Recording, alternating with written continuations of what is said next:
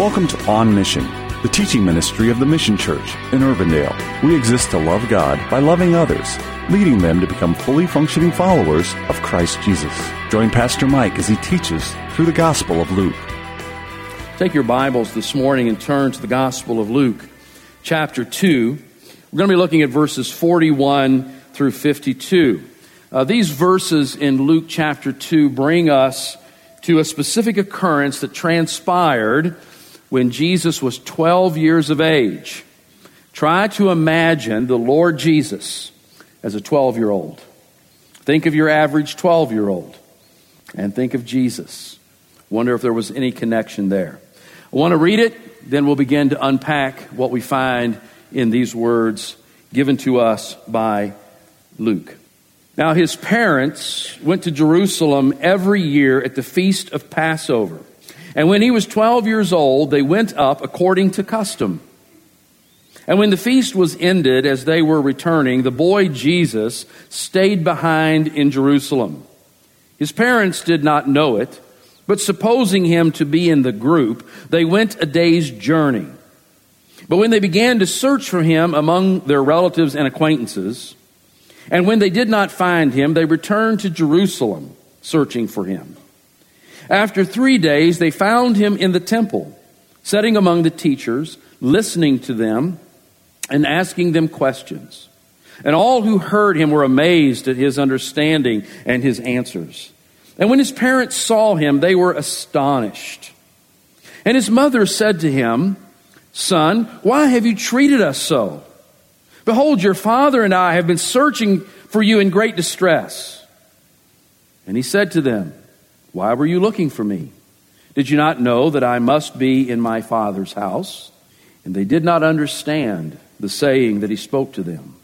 And he went down with them and came to Nazareth and was submissive to them. And his mother treasured up all these things in her heart. And Jesus increased in wisdom and in stature and in favor with God and man. As we look at verses 41 and 42, one of the first things that Luke tells us about Jesus' family life is that his family had a specific rhythm of life that drove their family calendar. Yes, Joseph and Mary had a rhythm of living. And it was that rhythm of living that drove their commitments. You know, it's been said that if you want to know the spiritual condition of a person, one of the first things you want to do is examine their calendar and their checkbook. Because in reality, how we choose to spend whatever money we may have, how we choose to use whatever time uh, that God has given us, it will testify at some level of our relationship with God. When it comes to Joseph and Mary's household, their rhythm of life leaned predominantly toward the things of God. We know that they were faithful members of the synagogue there in Nazareth. Because in chapter 4, verse 16, uh, Luke says that Sabbath attendance at the synagogue was Jesus' custom. That is to say, that it was his routine to gather with, with the faith community there, to worship, to pray, to learn from the scriptures, and to fellowship with God's people. And it was a rhythm of life that began with his family as he was a child. It makes me wonder as I think about that what Jesus might say if someone were to come up to him, would have come up to him, and said, Jesus, uh, tell us, um, how do you define faithful attendance at the synagogue? Wonder what kind of response he would give. Do you think maybe Jesus would have said, Well, I think faithful attendance at synagogue would be defined by every Sabbath? I think it's probably highly likely. You know, those who research such things today tell us that among the people of God, uh, faithful church attendance is defined as twice a month.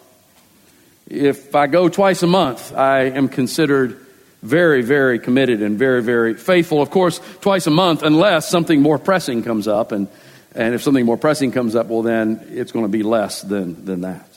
Joseph, Mary, and Jesus they were in synagogue weekly. And when the time for the feast of the Passover rolled around each year, it was part of their life rhythm to travel to Jerusalem to participate in this week long observance.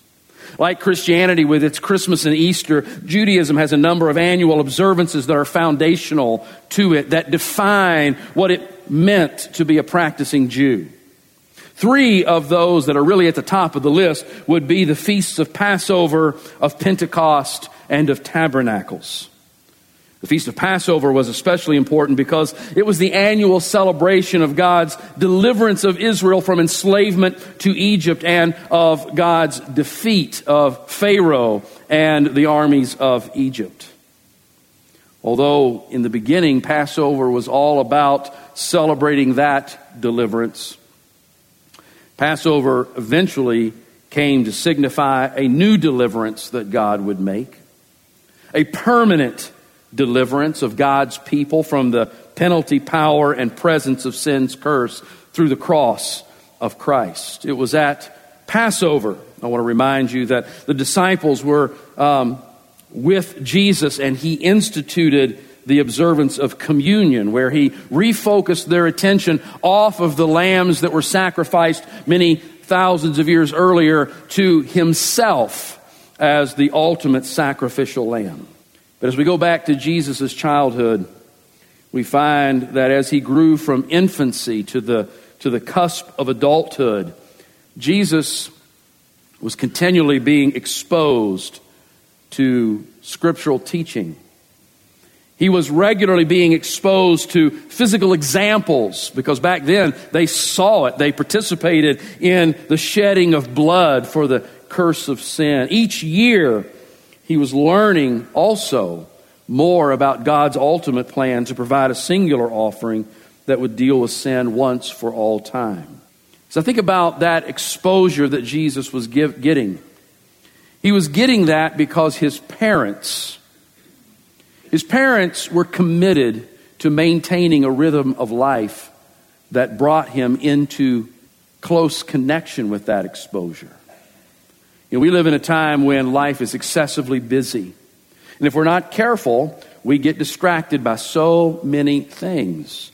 And if we're not careful, we teach by our rhythm of life that other things may be actually more important than God, than His Word, than His truth, than a relationship with Him and a relationship with the church.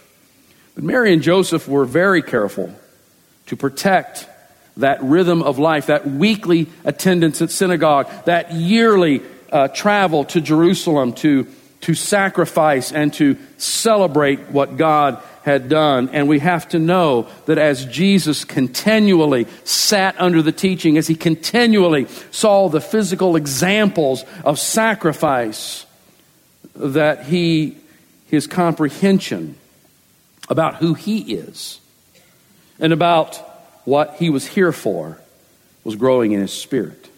Now, that may strike you as strange to think that Jesus needed to grow in his comprehension of who he was and why he came. And you might be tempted to say, well, Pastor Mike, uh, uh, you know, I thought Jesus was God. And if he's God, then wouldn't he have already known all those things? And, and I affirm to you that Jesus, in fact, is fully God. And yet he became fully man. He voluntarily laid aside those, the independent use of his attributes as God. Therefore, yes, just like you and I, he had to learn who he was. He had to discover why he was here. He had to uncover his purpose in life, just like we do. And that, in no small way, is what this particular trip to Jerusalem was all about. Coming to grips with who he is and what his life is about. The text says that at this particular point, he's at the age of 12. 12 is a significant age for Jewish males. It's the last year of preparation before reaching the point of crossing over from childhood to adulthood. A 13 year old young man would, would officially become, at this point, a son of the commandment. That meant that he would be accepted and recognized as a full fledged adult member of the local synagogue.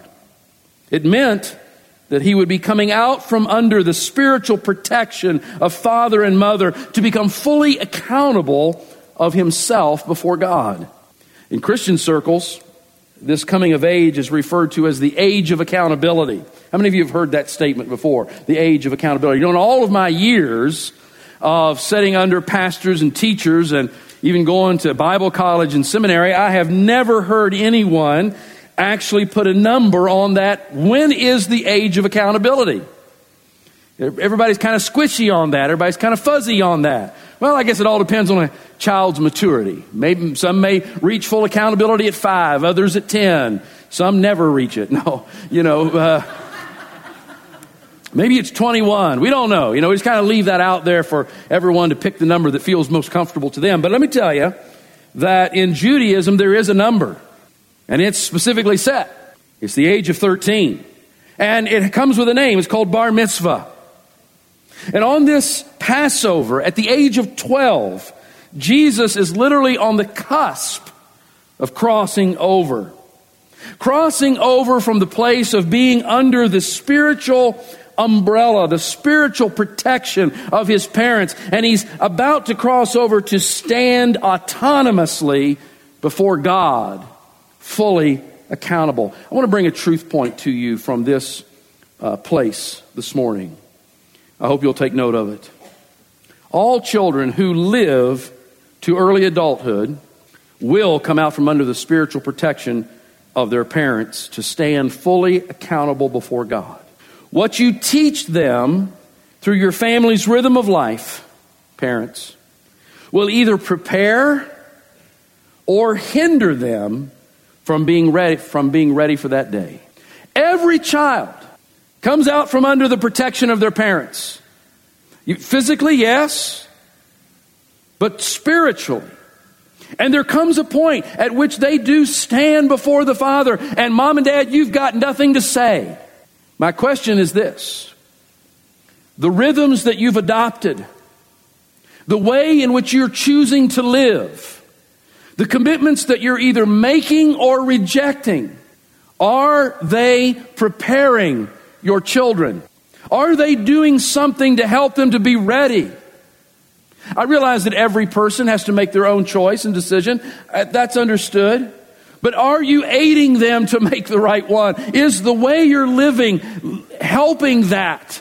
Or is it teaching them that there are many other things in life that are more important?